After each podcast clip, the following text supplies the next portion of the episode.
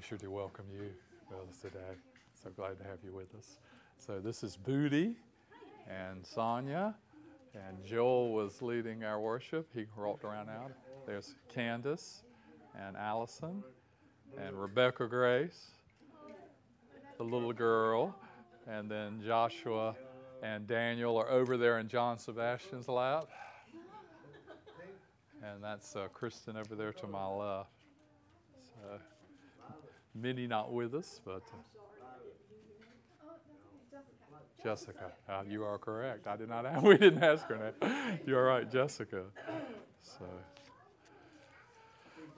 So well, we always start each Sunday with unreached peoples, about places where the gospel has never been made known or heard. And so I'm going to pick a very unlikely place. It's a little island.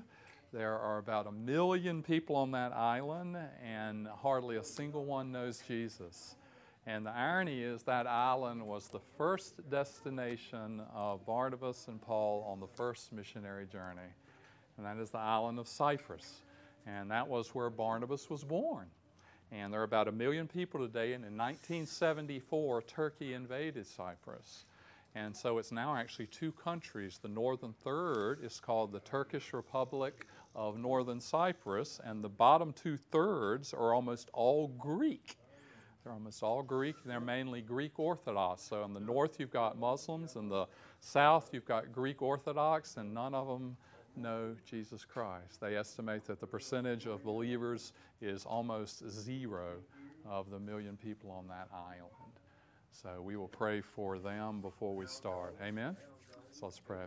Father, we thank you that Jesus' cross and resurrection and reign is a love for every race, every culture, every language, and every place on this planet, and that your love will conquer the whole world, and we'll see the beauty of the glory of your gospel bearing fruit in every single race and place. So we thank you specifically for the place that was Barnabas's home birthland, and we pray for the northern Republic of Cyprus, a Turkish republic, and for the southern area. Lord, there are 1 million people that need to know abundant life and life in Christ. We pray for you to send laborers into that harvest field to raise up people who will sacrifice and go so that your word can be made known on the island of Cyprus. And we pray in Jesus' name. And all God's people say, amen, amen, amen, amen, amen. All right. Well, we start with the children, so we will see if those little fellas want to come over. You want to come over, Rebecca? Hey, Joshua and Daniel, can you come over here? Got something to show you?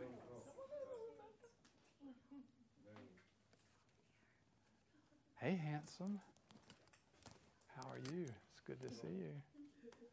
So, one of the favorite things my sweetheart Angela makes, and everybody loves it. Some people in here have had it times when she makes homemade chicken soup. So sometimes she even brings it here in a big pot of homemade chicken soup. Doesn't that sound delicious? Now, what I want you to imagine, if you can, is a big pot of delicious homemade chicken soup. You can smell the aroma, and you just can't wait to have a bite. And then you see this. You see that. And then I turn this. If you turn it just a little bit to that way, it opens. You just saw a bubble come out, right? And then I hold it over the chicken noodle soup, okay? And we'll pretend that only one drop gets in, and then I close it, okay? How many are going to eat it now? It's a beautiful pot of chicken soup. You can smell it. Best tasting stuff you can imagine. I only put one drop of poison in it. Are you going to touch it? No. We wouldn't touch it because it only takes one drop of poison to ruin the whole thing. Isn't that amazing? Now, I don't want to talk about chicken soup today. I want to talk about something much more important. It's the best stew in the world. You know what that's called? That's called the gospel stew. It's the gospel stew which Jesus feeds to sinners, and it's better than all the chicken soup in the world, and it can transform your life in the most amazing ways. Do you know how much poison it takes to mess it up? Only a what? Only a drop. And you know what Scripture actually tells us? The most amazing thing, that even apostles who love Jesus deeply, even pastors and leaders, even entire churches, without realizing it, take poison and put it where? Right in the gospel stew. And often don't even realize they've done it. Can you imagine that? So that's why in Scripture God tells us in many, many places to guard the gospel. To guard the gospel and to be very careful that we don't allow ourselves or anyone else for that to happen. So I wanted to read you a scripture to start with, and then we'll see what the Lord wants to teach us about that wonderful gospel stew. Mark chapter 1. Verse 15, these were the first words out of Jesus' mouth when he's proclaiming the gospel in the Gospel of Mark. And he says it this way, "The time has been fulfilled. The kingdom of God is at hand. Repent and believe in what? The gospel. Believe in the gospel." What is this amazing, amazing gospel? So what we're going to do today is we're going to hope that the Lord will have much to teach us about the glory of this gospel, and we're going to pray and ask Him to do so. Amen? Father, we thank You, Jesus. We thank You, Holy Spirit. We thank You for the true gospel. It's better than my wife's best chicken soup, but without even meaning to, we can add something to Your gospel. And when we add to Your gospel, we can poison the stew. And then instead of bringing life, it can actually bring bondage. So we ask and we seek and we pray that You would teach us, teach me about Your gospel of grace. And we pray in Jesus' name. And all God's people say, amen, amen, amen, amen. Amen, amen, amen. We don't want that poison, do we? Don't want that near the Lord's Supper, do we? Amen.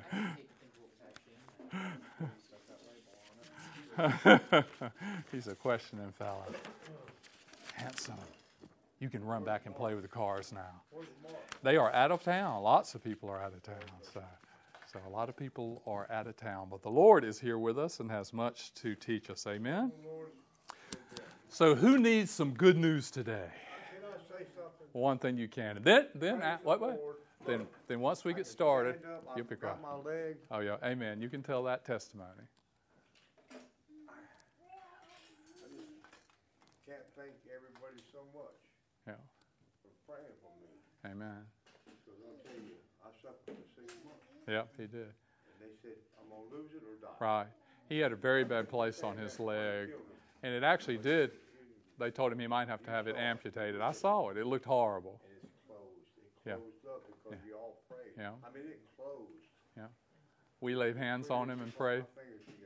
We laid hands on him and we prayed for him, and God did heal his leg. It looks better now than it ever has. So we celebrate. We celebrate the Lord healing your leg. Amen? You did it. I didn't do it. Jesus did it. He just used my prayers. Amen? I couldn't do that, brother. So sit down and listen, and we'll let the Lord talk to us. Amen? So, who needs good news? Everybody need good news? Well, the word gospel means what? Good news. And when I talk to you about it, one of the ways I do that is this good news about perfect Jesus, and I tell you 9 things about Him. Can you say perfect Jesus? Perfect Jesus. My perfect Creator, had a perfect birth, lived a perfect life, went to a perfect cross, had a perfect resurrection, perfect reign as King of Kings and Lord of Lords, a perfect gospel of grace, a perfect return, and a perfect forever. Can you say perfect Jesus? Perfect Jesus. So let's say the first 3 again. No, can't interrupt today because I want to get through what I'm saying. We'll talk later. All right? One moment. Last one. Jesus wants you to smile. Amen. I like that. Jesus wants you to smile. Amen. So I want to take the first 3. Our perfect Creator came to Bethlehem, was born in a manger. So when Mary held this little human being and kissed his face, she really was kissing the face of God, a perfect birth. But the great news is he lived, this perfect Creator who had a perfect birth, lived a perfect life for us. So what makes you right with God is not who you are and what you do, but what? Who He is and what He does.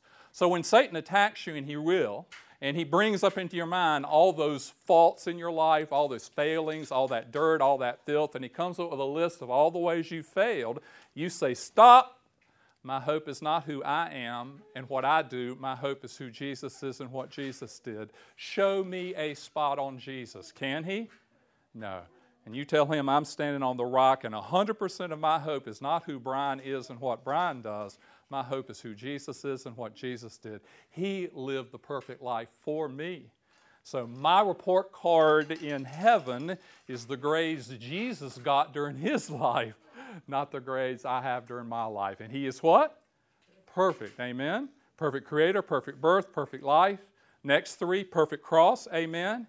He had to be crucified because my sin dishonored the glory of God. And the only punishment that could hold up his fame and glory is an infinite and eternal punishment. And on that cross, all the punishment that would have come against my body and soul in hell forever was all put on Jesus' body, all put on his soul, and 100% was paid. How much punishment is left for me? Zero. Perfect cross. Perfect cross to deal with all the pollution and all the penalty of all my sin for all of time, guaranteed. And a perfect what? Resurrection. He rose from the dead to prove that he was exactly who he was and did exactly what he said. There is one true living God who made man and saves sinners. There are many false dead gods that are man-made and they cannot save. How do I know Jesus is true? Because every religious and philosophical leader that's ever lived in the history of the universe could not defeat the grave. And their body rotted and they decayed. And as Psalm 16 says so beautifully, I will not allow the Holy One to undergo decay. And Jesus rose from the dead absolutely victoriously, proving he is true. He isn't here right now. But perfect reign, he left earth, went to heaven, and ascended to the right hand of the Father, took the throne of the universe, and now he's King of kings and Lord of lords. He rules everything, everywhere, every single second. Hallelujah. Perfect reign. Perfect gospel. He has the power for John Sebastian and for every one of us in this room to dig into your heart and to clean out all the dirt and filth to save you, change you, restore you, renew you, make you alive again in God, give you abundant life and eternal life, and to truly heal your soul, clean your soul, save your soul, transform your soul, and give you life forever. His gospel is what? True. It's a perfect gospel. Perfect return, Maranatha. Jesus is coming soon. He is coming soon. And once this gospel of the kingdom has covered the whole earth, perfect return, a second coming. And when he comes that second time, it's not going to be silent night, holy night. Every eye will see in the universe as the glory of God fills the universe and the trumpet sounds. There won't be a person who won't fall on their face before the King of kings and the Lord of lords. And he promises us a perfect forever, where I'll have a body that never gets sick, a soul that never ever sins, and a perfect new heaven and a new earth, a creation to live in forever and ever and ever. That's what I call perfect Jesus. Amen? Amen. It's a perfect gospel, perfect creator, perfect birth, perfect life, perfect cross, perfect resurrection, perfect reign, perfect gospel, perfect return, perfect forever. That's the gospel in all of its splendor and all of its beauty. It's all about this perfect, perfect Jesus. Now, to summarize it in a way that's so important to understand, the gospel at its heart, when you read in Scripture, will always have three elements. And those three elements will be spirit, Holy Spirit, Holy Spirit, and it'll be faith, faith, and it'll be the gospel. So what does that mean? That means for Philip, when the gospel becomes real, three things happen. The Holy Spirit goes deep inside his heart and gives him a true faith. I'm not talking about an intellectual faith or an emotional faith. I'm talking about a transformational faith. What happens? That plugs him in, where we have a plug here, that plugs him into Jesus and especially the cross of Jesus, the resurrection of Jesus, and the promises of Jesus. What does that mean? When Philip plugs into the cross then flows into him and crucifies everything in him that needs to die. So his old nature, his flesh, that sinful nature with all its passions, literally by the cross, is crucified and put to death. This isn't a one-time thing. Paul said, I die daily. I die 24/7 daily. It's a power of the cross to work in your life moment by moment to kill and put to death everything that needs to die. But you're not only plugged into the cross, you're plugged into what? The resurrection. So as you die, the resurrection raises up new life in you, and life in Christ lives in you. It's literally Christ's life. It's Jesus' peace, Jesus' joy, Jesus' strength, Jesus' wisdom, Jesus' hope. Literally what's in Jesus begins to be manifested in you, and you come alive. And all of a sudden the gospel promises become true in you, and the gospel promises begin to live inside you. The Holy Spirit, by supernatural faith, not simply intellectual or emotional, but a transformational faith that plugs you into Jesus, plugs you into the cross of Jesus, the resurrection of Jesus, and the promises of Jesus. And the cross begins an awesome crucifixion work of your flesh. And the resurrection begins an awesome raising up new life in you. And the promises of God come alive in you, and you begin like a gospel tree to become filled with life. Hallelujah. So I want to use that gospel tree illustration again because it's so beautiful. When I lived down in Newberry, it used to drive me crazy. We had a tree in our front yard. It was the only tree in our front yard. I don't like trees because I'm a rose gardener. Trees have too much shade. But we had this tree in the front yard, And when fall and winter would come, all the leaves would become brown and black, but they wouldn't fall off the tree. It used to drive me crazy. Even with 30-mile-an-hour winds and 40-mile-an-hour winds and wind and whether we got snow or not, you'd look outside and there in the front yard was the ugliest tree you've ever seen because here's a tree covered with thousands and thousands of ugly brown, black leaves that wouldn't come off. I used to try to pull them off. You think that worked? Once that tree got bigger, can you imagine trying to get thousands of dirty leaves off? I tried to hit them with a broom. Would that get them off? No. And what would get them off? It wasn't till spring when new life came. And when new life came into that tree and beautiful new leaves began to manifest themselves, what happened to the old? It just fell off. It's what I call a gospel tree. And so what we want to talk about today is the beauty of this gospel and understanding how this can happen. So if you do have a Bible, I want to show you a passage in Acts chapter 15. If you have one, Acts chapter 15, verses 7 through 11. The reason this passage is so important is this is right after the first missionary journey. What do you think happened after the first missionary journey? Well, there was some good news because the gospel came alive. And God started doing amazing things, planting churches in city after city after city, healings and deliverances and salvation, churches being birthed. God was doing spectacular things. But as that began to happen, there was a problem because it used to be God's people were just Jews, and now all of a sudden who's beginning to believe? Gentiles. And we run into the most interesting thing at the beginning of the book of Acts. The Jews said that the Gentiles couldn't be followers of Jesus unless they also became what? Jews. You know what happened by the end of the book? By the end of the book of Acts, most of the Christians are Gentiles, not Jews. So you know what they started saying? They would tell the Jews that the only way you can become Christians is if you quit being a Jew. Shoe on the other foot. So at the beginning, the Jews are telling the Gentiles, you can't be a follower of Jesus unless you believe in the gospel and become a Jew. By the end of the book, it's the exact opposite. Now the Gentiles are looking at a Jew like you and saying, Joel, you can't follow Jesus unless you give up all your Jewishness. So there's some problems, aren't there? And they're arguing. So what I want you to see again in verse 7 through 11 of chapter 15 is how God uses this paragraph to distill what the gospel is. What is the gospel? Listen and you'll catch it. Verse 7, Peter stood up. So to them, brethren, you know that in the early days God made a choice among you that by my mouth Gentiles would hear the word of what? The gospel. And what would they do? Believe. Gospel and what? Faith. And God, who knows the heart, bore witness to them, giving them what? The Holy Spirit, just as He did us. Holy Spirit, faith, gospel. And He made no distinction between us and them, cleaning their hearts by what? Faith. Verse 10. Now, therefore, why do you put God to the test? What are they doing? Well, let me show you what they're doing. They got out their poison. The gospel's not enough. They got to what?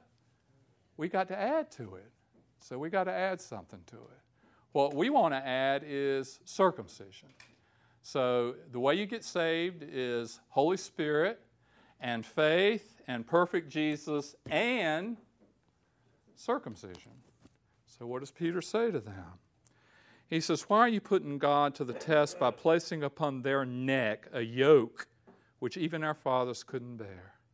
We believe we're saved through the grace of the Lord Jesus in the same way as they are also. It's always only Holy Spirit. What does the Holy Spirit do? Gives you supernatural faith. What does that faith do? Plugs you into Jesus, cross and the resurrection. What does the cross do? Puts your flesh to death. What does the resurrection do? Raises up new life in you. What happens? The promises, gospel promises, begin to come alive. That's why Paul says, Peter, God gives us exceedingly great and precious promises, that by these promises you become partakers of the divine nature, escaping corruption in the world by lust. It's the gospel of the cross, the gospel of the resurrection, the gospel of the promises. It's the gospel. How does it happen? Holy Spirit. How does that work? Supernatural faith and the gospel. What do you want to add to that? Do you want to add something to perfect Jesus? How can you add to that? You can't add to it. But why? This is a good question. Why is it so easy, even for committed believers, to forget the gospel and poison it and unplug themselves from God? I got an email a couple of weeks ago from a very committed believer who I love deeply and has been following the Lord for decades. And that email was so ungospel. She was concerned about somebody else, and that email had none of the gospel. She forgot the gospel and sent me an email that didn't have any gospel in it. So why is it so easy for even believers to forget the gospel, poison it, and unplug? And let me show you why. If you don't think it's a problem, it's a problem for apostles and leaders. Listen to these churches. We're not even talking one church. This is a group of churches in Galatia, and they forgot the gospel. Listen to what Paul says, chapter 1, verse 3, Galatians. Grace to you and peace from God our Father and the Lord Jesus, who gave Himself for our sins to deliver us out of this present evil age according to the will of our God and Father. May He have all the glory forever. Amen. That's the gospel. I am amazed that you're so quickly deserting Him who called you by the grace of Christ for a different gospel. But it's not really in the gospel. There's some people that have twisted and they have distorted the gospel. Chapter 3. You are foolish. Who bewitched you? Before your eyes you saw Jesus Christ crucified. That's the only thing I want to find out from you. Did you receive the Holy Spirit by the works of the law or by hearing with faith? Are you so foolish? Key verse. Are you so foolish? You began by the Holy Spirit, but now you're trying to be perfected by your flesh. What happened? Did you suffer everything in vain? Does God, who provides you with the Spirit and works miracles among you, do it by works of the law or by hearing with faith? Chapter 4, verse 9. How can it be? How is it that you have turned back to weak, worthless, elemental things to which you desire to be enslaved all over again? You're now observing days and months and seasons and years. I fear, maybe I labored for you in complete vain. Chapter 5, you were running well. Who hindered you now from obeying the truth? This persuasion didn't come from Him who calls you. It only takes a little bit of leaven to ruin all the dough. What's he saying happened? What is happening that created the problem? What is going on that took the beauty of the gospel, spirit, faith, cross, the resurrection, and the promises of God? What caused them to begin by the Spirit and be continued in the flesh? What caused them to no longer run well? What got them off the gospel track? How does that happen to strong believers, even pastors, even apostles, even whole churches? Here it is again, so I want you to be able to figure it out. There's that poison. You got your gospel stew. That gospel stew is awesome, isn't it? Amen? Perfect Jesus. Perfect Creator, perfect birth, perfect life, perfect cross, perfect resurrection, perfect reign, perfect gospel that cleans me, heals me, saves me, and changes me. Perfect return, perfect forever, perfect Jesus. The Spirit of God puts in Philip faith in God. That plugs him into the cross of God. The cross of God begins to crucify his flesh, plugs him into the resurrection. It raises up new life in him. And now the promises in the Bible come alive and they begin to live in you. You're a gospel tree. You begin to bear new fruit. It comes out on you everywhere and all the old falls away. Why is it that we want to add? Now we read Acts 15 where what did they add? Circumcision. Circumcision they added. Now you can't be saved by the gospel anymore. It's the gospel and what? Circumcision. Why is it that we as human beings, even Christians and leaders, always want to add something to the gospel? Here it comes. We unlock it. It only takes how many drops to poison the stew? Only one. That's all it takes. Yeah, in that beautiful chicken homemade soup that my wife makes, you put one drop of poison and it's ruined. What is the heartbeat of the poison? In one word, what's the poison? Law. She said it. In one word, the poison is law. So instead of a gospel, which is a God-given gospel, spirit-faith gospel, now you've got a man-made gospel. You know what that is? Law, flesh, works. Law, flesh, works. The law of God, now in your flesh you try to obey the law of God and you think if you do it, your works will cause you to be what? Blessed. But if you don't obey the law of God and walk in disobedience, now you're not living the law, and so now God's not going to bless you. And so I'm going to put you on a different train track. Instead of spirit, faith, gospel track, I want to put you on a track that's flesh, law, works. Now, how does that work? And I want to give you three examples. I know last time we didn't get through it, and I really want to this time because I think it's so important. I want you to understand three types of law can do this, okay? There are three types of law that are dangerous. Why are they? And if you'll be patient with me, we're not going to interrupt today because we want to listen so that we can get through it all. There are three types, and I want to talk about them because at first they may seem confusing. Law number one is actually moral law. Moral law. That's a law that is the Ten Commandments. Is God's moral law true? Amen. Yeah. The Ten Commandments, are they true? Were they true in the Old Testament? Yes. Are the moral law true today? Yes. Yeah. These are commands which describe the very heartbeat of God. So this is what we're talking about. Is Jesus a holy Jesus? He says there's a baby out there. Where's Allison? Can you help with the baby in the hall? Help with the baby in the hall. Hey! So when we talk about a holy Jesus and he's making us holy, we understand that every single one of God's moral laws are true. Now, how does the moral law poison the gospel? Well, think about this for a second. You know what a healthy church really looks like? A healthy church will be a place where there's a lot of unbelievers. I just got a letter from someone whose church I worked at in Belarus when I was there this past May. It's called Church 180. And all the different events they do and all the things that they're engaged in, they average 50% unbelievers. Isn't that amazing? They average. Half of their community is not believers. That's a great thing.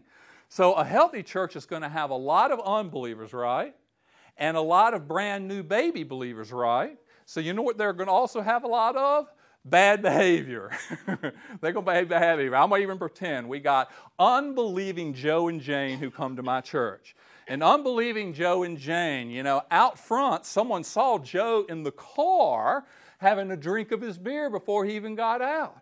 And Jane smoked some cigarettes before she walked in. And then they got in a fight in the foyer. And you should have heard some of the cuss words that came out of their mouth. And guess what? They lived together. Now, isn't that surprising that unbelievers act like unbelievers, right? So you got a church with unbelievers. Some of them are cussing. Some of them are drinking. Some of them are smoking. They're living together. And this church is full of people who are living like this. So what do we say we're going to do to them? How do we get their behavior to change? Well, we try to apply the law. So what we tell them is, Jane, you shouldn't be drinking. And whichever one was drinking, you shouldn't be cussing. And, you know, you definitely shouldn't be living together. You know, I come up and tell him, you know, after church is over, you know what, you two, it's sin to live together, and y'all need to stop doing that. You know what, they're not going to be back next Sunday. I'm trying to apply the law to get their behavior to clean up. Why does it not work? Romans 7 gives the clear answer. This is so powerful. Romans 7, verse 5. The law awakened the passions and lust in my heart, Paul said. So did the law make him better? You know what the law does? When Booty, you shouldn't do this, you shouldn't do that, and then you try. And then I tell you, Booty, that if you'll work hard to obey God's law, He'll do what? Bless you. And if you don't obey the law, what? You're going to lose the blessing. So I try to get you on the train of working hard to obey the what? Law, so that you can get the blessing of God. What happens the harder you try? You get worse. Paul said it, because he said in Romans 7 verse 5 that the law awakens the passions of your lust and your old nature. The sleeping giant wakes up. The more Joel gives me the law, the sleeping giant in me woke up, and the law fed him, and he got stronger, and now I'm worse, not better. That's why Paul says in verse 7 and verse 8 that when you told him not to covet, what happened? He said, now I'm the worst coveter I've ever been. He says, you gave me the law, and now it woke up the sleeping giant. It fed him. He's stronger. He says, now I'm the worst coveter I've ever been. Now he says, I don't do what I want to do, and I do what I don't want to do. Did the law make him better? No. The law in the long run made him worse, because you know what the law will always do to you? The law will always wake up the sleeping giant of your flesh. And the law will always make the flesh stronger. And when the flesh gets stronger, you will actually not do what you should do and do what you shouldn't do. And that's why often Christian schools and Christian families have the worst behavior. People joke about the pastor's kids being the worst. Because what happens is they get the what? Law. And the law does what? Wakes up their flesh, feeds it and makes it stronger. And now they're worse behaved than they were before. So what is the answer? What is the answer if the law is not the answer? Bad behavior is not the problem. So Jay and Jane came to my church, and they're unbelievers. And they smoke, or one of them smokes, the other one drinks. They cuss like fishermen, and they're living together. Their bad behavior isn't the problem. Did you know that? Their bad behavior is just the symptom, Joel. It's not the sickness. So if you treat the symptom, you don't make them any better. What's their problem? What do they need to hear? The gospel.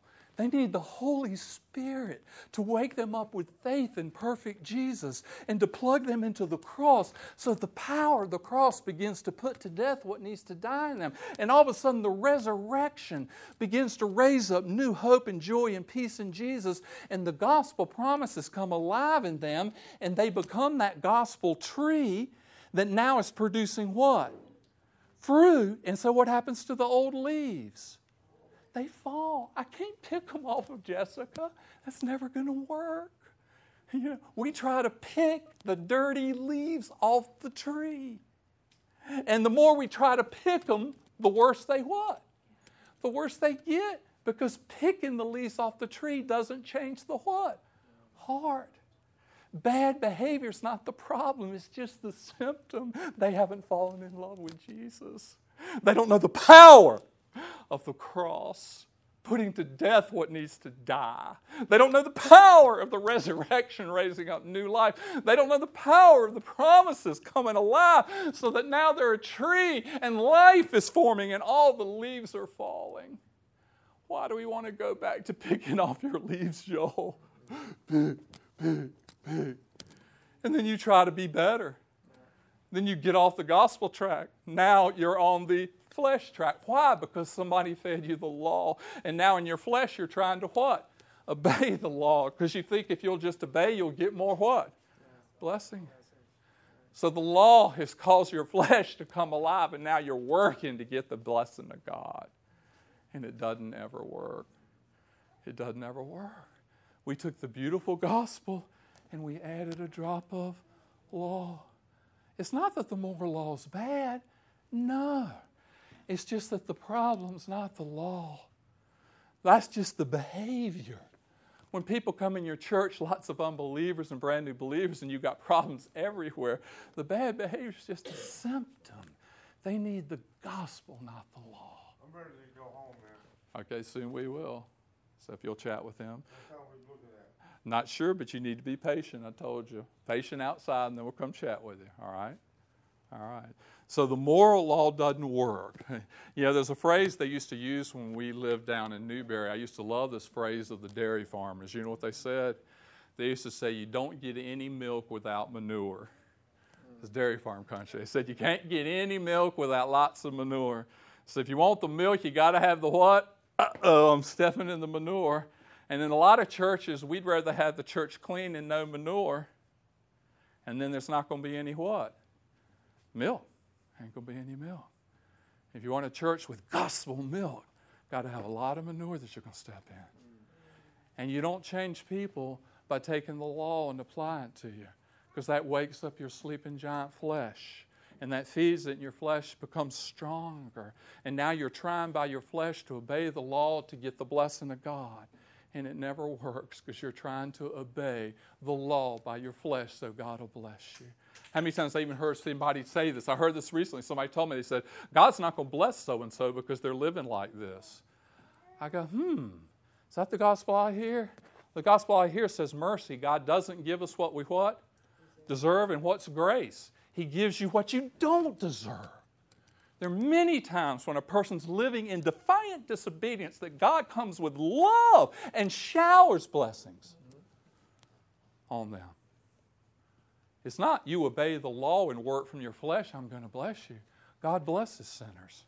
What does Scripture say? He gives His rain on what?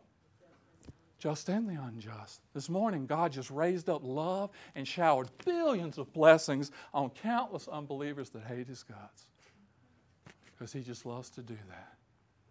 So what's the second kind of law? Second kind of law is not moral law.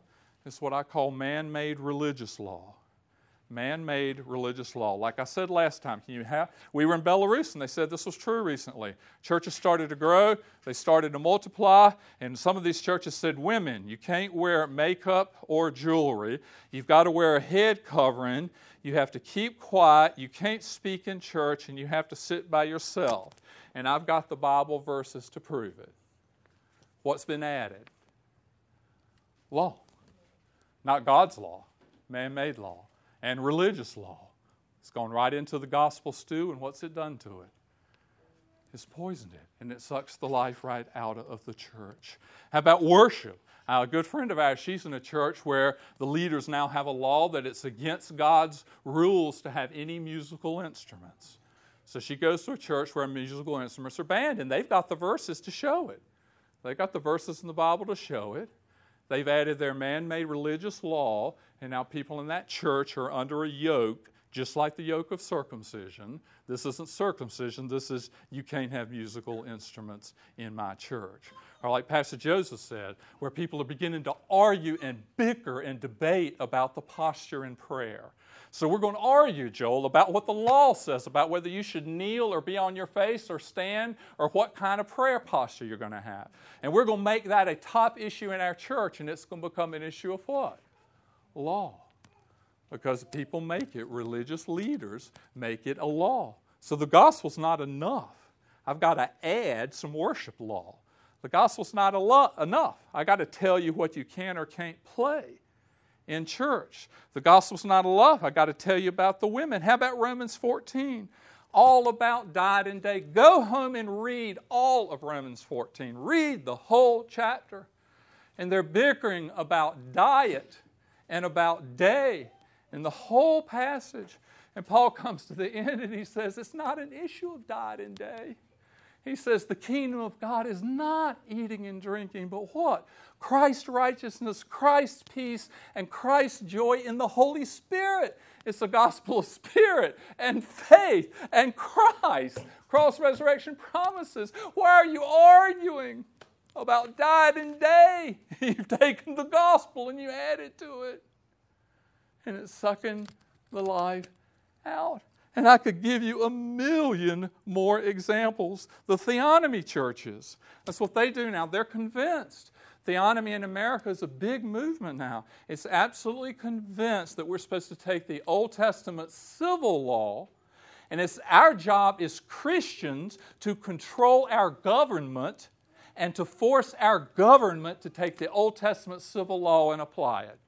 That's what the whole Theonomy movement's about. It's a huge Christian movement about using theonomy, so that now we need to have the civil what? Law. Israel's civil law needs to be by America. So I, as a Christian, want to control political America so I can get the civil law of Israel in our nation in its political laws. And I believe that that's my job as a Christian. What have I done? I've added. The gospel's not enough. Now I've got to add civil law. I'm always trying to add what? Law. And it poisons the gospel stew. What's the third kind of law? This is the strangest one of all, and I'll pick on myself. So it's not just moral law, not just man-made religious law. What's the third one, which is the worst one of all? Doctrinal law. Doctrinal law. And you tell me, wait a minute, doctrine law? Isn't doctrine truth?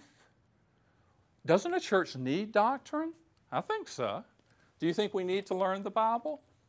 I believe so. Do we need to, Booty? You think we need to learn this book? Should we believe this book? Should it control what we practice? So what's wrong with doctrine law? Okay, I won't just pick on myself what I used to be. You know how most denominations work. It's impossible to have more than 3 or 4. Did you know that? Because we're limited in our physical, mental, emotional, and spiritual energy. There's only so much we can argue about. So if I took this book, I could come up with literally between 10 and 100,000 doctrines, right? I could find you so many different teachers in this book that your head's swimming. And I can just say that I'm going to pick my favorite what? 3 or 4. And most churches can't hold more than 3 or 4. So the denomination I used to be a member of, what were our big 3? So our big 3 was number 1, Calvinism, the 5 points of Calvinism. You needed to know the 5 points of Calvinism. You needed to know that Reformed theology. And it was absolutely the heartbeat of everything we were and we did as a church. Number 2, baptizing babies. So if you were going to be practicing baptism right, it had to be the baptism of babies by pouring of water, and that the Baptists who immersed and made you wait till after you became a believer were wrong. And so baptism of babies was the heartbeat of the right theology for baptism. And the third one we had was church government. That's what the word Presbyterian means. Did you know that? The word presbyteros is the Greek word for elders. So that's what the word Presbyterian means. So our big 3 was Calvinism, all 5 points, baptizing them babies, and Presbyterian elder, where you didn't have one pastor ruling, but a group of elders as men that exercised authority. Now, maybe those are actually right. Don't get me wrong. You know, there are a lot of people in history that have taught Calvinism, and there are numerous people, maybe even a majority, who believe that is an accurate representation of theology and that it really is truth. Okay? Now, maybe you think baptizing babies is crazy. When I was a pastor at a church in New England, I preached on baptizing babies. And after the sermon was over, this single mother, Candace, she had her little child just like that. And she came up to me And she said, no one had ever explained that to me before. I've always been a Baptist all my life, but after hearing you preach and teach on that, I think you're right and I'm wrong. She changed her view. You know, maybe the baptism of babies is right. And maybe church government by elders like Presbyterians teach is right. But you know what they used to call the denomination we were in, and they would call Presbyterians all the time? Have you ever heard the phrase they would call us? Philip knows it. The frozen chosen. Yeah. You know, the reason, you know why you laugh, Booty? Because I was one. Not only because you were one, you laugh because there's a lot of truth in it. Yeah. There's a lot of truth in it. So what's going on? If they've got the doctrine, and if they've got the doctrine right, and it really is truth, why are they frozen?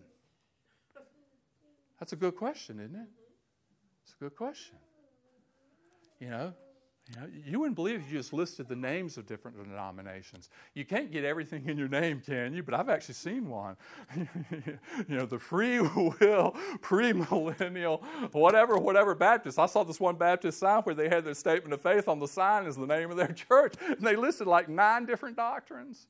How about, for example, and I don't want to pick on people, the Pentecostal holiness. So what are they saying? People who are Pentecostal holiness. They're saying the key is the spiritual gifts, speaking in tongues, and the Pentecostal gifts. And in our church, that's big, right?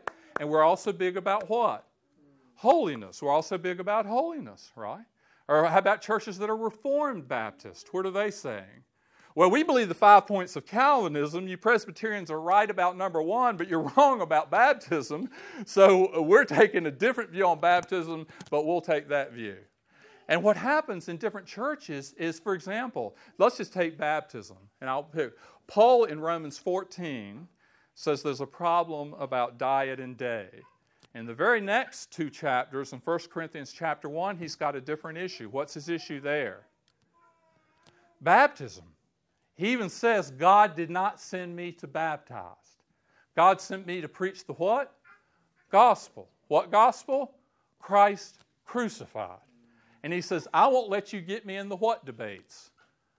The baptism debates, because God didn't send me to baptize. Now, you look today, unbelievable. In our church that I used to be in, literally they told people, if you don't believe in the baptism of babies, Joel, you can't be a leader in our church. Can you imagine that? Can you imagine telling a gifted leader, you can't be a leader in our denomination? So the whole Presbyterian denomination refuses to let anybody serve as a leader who doesn't believe in baptizing babies. Is that crazy? Then another person I knew went to a church in Raleigh. They were told that if you're not baptized by immersion, you can't be a member of our church. Is that crazy? You can't be a member here. Have you been dunked? You can't be a member if you ain't been dunked. And then another denomination, you know what they teach about baptism? That if you haven't been baptized, you're going to hell. Going to hell. You know what certain charismatic Pentecostal churches teach? Philip, if you haven't spoken in tongues, you're a second-class believer. You're not a mature Christian. You are an infant, immature, way behind the times believer. And until you speak in tongues, you're just an immature believer. That if you're really Spirit-filled, you'll do what? Speak in tongues. And so they set up a dividing line. You know what other churches actually teach, and it's honestly true. They teach that if you have not spoken in tongues, you're going to hell. That it's actually a sign that you've never even become a Christian. Because if you had the Holy Spirit in you, you would speak in tongues. If you don't speak in tongues, you don't have the Holy Spirit. If you don't have the Holy Spirit, you're not Christ, and you're going to hell. So we end up with all these different doctrines. And I'm picking on my own church that I used to be in. What's the problem? If the doctrines are true, how could they be poison to the gospel stew? You have any idea? How could a doctrine that's true, like baptism, be poison to the gospel stew? Any ideas? Because poison is only dosage and context, not the substance. It is context. So what happened was the doctrines became so important that they raised up here equal with the gospel, and you were just as devoted to the doctrine as you were to Jesus. See how subtle it is? How subtle, or even more, like you said. So what happened is, are you devoted to Jesus? Yes, but these doctrines are just as important as my gospel. In fact, they're so important that I think about them and meditate on them, and I try to make everyone else agree with them. I used to do it, so I know that. I was a pastor in a church where Reformed theology was everything, you know, and you couldn't be a leader without it in our church and the baptism of the babies. And we believe that. And I believed in my heart that unless you embraced Calvinism, you couldn't even be a strong, mature Christian. I used to believe that. Not anymore, praise the Lord. So what happens is the doctrines can be true, but they need to stay down here. They can't raise up next to the gospel. Is it okay to study baptism, Joel? Yes. To talk about it? To try to understand it? Is it okay for you to tell me you want to explain to me the Baptist position and I want to explain to you the Presbyterian position? But you know what? You know where baptism is for me now? Way down here. So if somebody in this church says, I believe in Presbyterian theology and I really believe I'm obligated to baptize my baby, would you as pastor do it? You know what my answer would be? Yes, yes, yes, yes, yes. And then another person, maybe she comes to me and says, I don't believe that's true. I believe you're supposed to believe first, then be baptized, and I believe it's supposed to be by immersion. Will you immerse me? Yes, I will. I'm not going to let baptism determine whether you can be a leader or not. I'm not going to let baptism determine whether you can be saved or not. I'm not going to let baptism determine whether you can be a member or not. Because baptism's down here. It is not up here with the gospel. It's not with my perfect Jesus. Not with my. So I've got to make sure that I keep the doctrines in their right place. And I can't allow devotion to doctrine to rise up because it becomes what? Law. It becomes law. Moral law, man-made religious law, and doctrine law will poison the gospel like you have never dreamed. And it'll not only poison your heart, it'll start poisoning other people's heart. And it will suck the life out of you. What is the true gospel? Holy Spirit working in Philip faith. Not just intellectual faith and emotional faith, but transformational faith. He plugs into the cross. Now, the cross of Jesus who died 2,000 years ago is crucifying your old nature and putting it to death. Why is your old nature dying? Because I gave you the law or because you have the cross? Cross! And you're plugged into the resurrection, and now Christ is rising in you. The promises are coming alive in you. You're a gospel tree. Spring has come. The new life is flourishing. Now your old leaves are falling off. It's not for me to pull his old leaves off, right? And once I try to add moral law, once I try to add religious ceremonial law, once I try to add even doctrine law, then I'm trying to pull his leaves off. I'm trying to change him. And it's never going to work. I love the gospel too much to even allow a drop of poison. Amen? We have to be very, very, very careful with that. Two stories, and then we'll finish with two quick applications.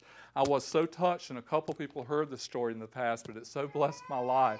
I'm in Belarus, in the smallest town in the whole country, population of 1,500, and this man named Sasha is so excited to give me his testimony. He grew up into his 40s. He had a marriage. He had a divorce. He said he was a horrible husband. He said, and it wasn't until after that that God got a hold of my life and I became a believer. And he said, shortly after I became a believer, one day I was doing my construction and I got my hammer. And he said, wham, right on my thumb. And he said, I used to be the worst cusser in the world. And he said, not a single bad word came out of my mouth. And he says, I actually looked up to heaven and I said, thank you, Jesus. He stopped cussing not because someone told him, stop cussing, Sasha. Christians don't cuss. That didn't work, did it? Spirit, faith, plug in. Cross is crucifying, is cussing. Resurrection's got Jesus in him. He told me that he was the biggest chain smoker in the world. He said, nobody told me to stop smoking. He said, I just lost the desire. He said, the old leaves just started falling off. And the other story is that gospel tree in Newberry where we used to live. And I used to try to take the leaves off the tree because in fall and winter they wouldn't come off. and I thought they were ugly, and I wanted those leaves off. I would do everything to get them off, and it would never work. Don't ever try to take those dirty leaves off people. Don't take the law and apply it to their flesh and try to make them be what you want them to be, because that's not the right way to get the leaves off. What do they need? Spirit. They need the gospel. Faith. They need the gospel. Plug into the cross. That'll put it to death. Plug into the resurrection. They've got new life. Now Jesus starts forming in them, and what happens to those old leaves? It's only new life that can get the old leaves off. 2 Corinthians 5, you are a new creation in Christ. The old has passed away because the new has come. It's only new life that can make the leaves fall. So don't try to pluck people's, you'll be amazed how more patient you can get with people. People who are living really nasty lives, and you'll be able to not get upset with them because you'll realize what the real gospel is. It's the gospel tree. So two applications. Number one, and this is something you need to pray on your own. Is there anything in your or my dropper that we're adding to the gospel? Is there anything that you're adding to the gospel for yourself or for other people? Ask God to show you if there's anything in your life that's adding to the gospel. We always mock the Jews, right? We tell them when we read Acts, why would they add circumcision? And we can't understand that, We read Acts 15 because we didn't live in their cultural context. And so we say, why'd you add circumcision to the gospel? You know what circumcision is in the New Covenant? Baptism, the sign of salvation. And what do we always do? Adding baptism. We just don't add circumcision. So question number one, is there anything in your or my dropper? Number two, and this is so important, preach the gospel to your soul every day. I preach the gospel to myself 1,000 times every day. Brian, you need the fullness of the Holy Spirit. Brian, you need faith. Brian, you need to be plugged into the cross so the crucifixion can put to death in you everything that needs to die. You need to be plugged into the resurrection so Christ can raise up new life in you and these promises can come true. I tell Jesus every day, crucify me, Jesus, crucify me, Jesus, crucify me, Jesus. I'm crucified to the flesh and its sinful passions. You know how that happens for me? That's why Romans 6 is so amazing, verse 11. You know how that happens? By faith. I reckon myself dead to sin by faith. I refuse. Sin tries to rear its head in my life. I say, no, sirree, Jesus Christ was crucified for me 2,000 years ago. And by faith, I believe in the power of that cross to put that to death in me. I believe it. I accept it as faith, and that cross will execute it. Amen? And I reckon myself what? Alive, Romans 6:11. I believe that I'm connected to the resurrection. I believe the life of Christ is flowing in me. I believe that I'll be filled with that life. I believe it. And I'm not going to add anything to that gospel. Holy Spirit, holy faith, and the gospel of the cross, the resurrection, and the promises of God. And I will not add moral law, I will not add ceremonial man-made law, religious law, and I will not add even doctrine law. No sirree. It's going to stay down there. The gospel is what has my heart. Preach the gospel to your soul every day. And I want you to understand the contrast to make sure. Make sure you're a spirit, faith, gospel person, not a law, flesh, works. Have you gotten off the track?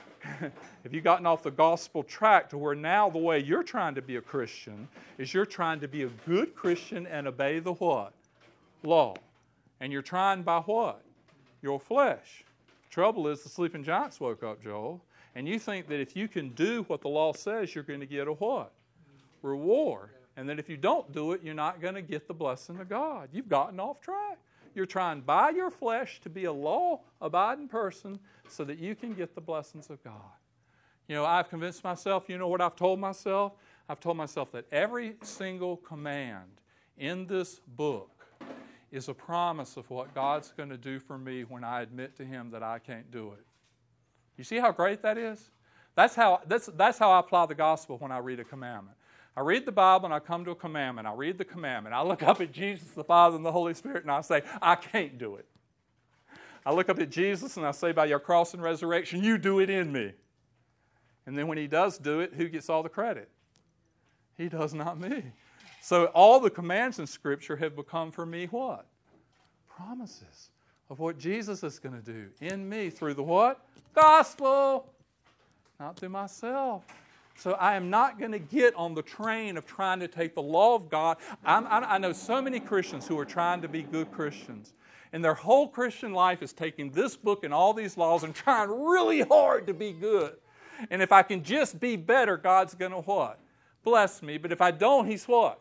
He's going to hold it back. And so they're trying with all their energy, flesh, to obey the commands of God, to be a good Christian so that they can be what?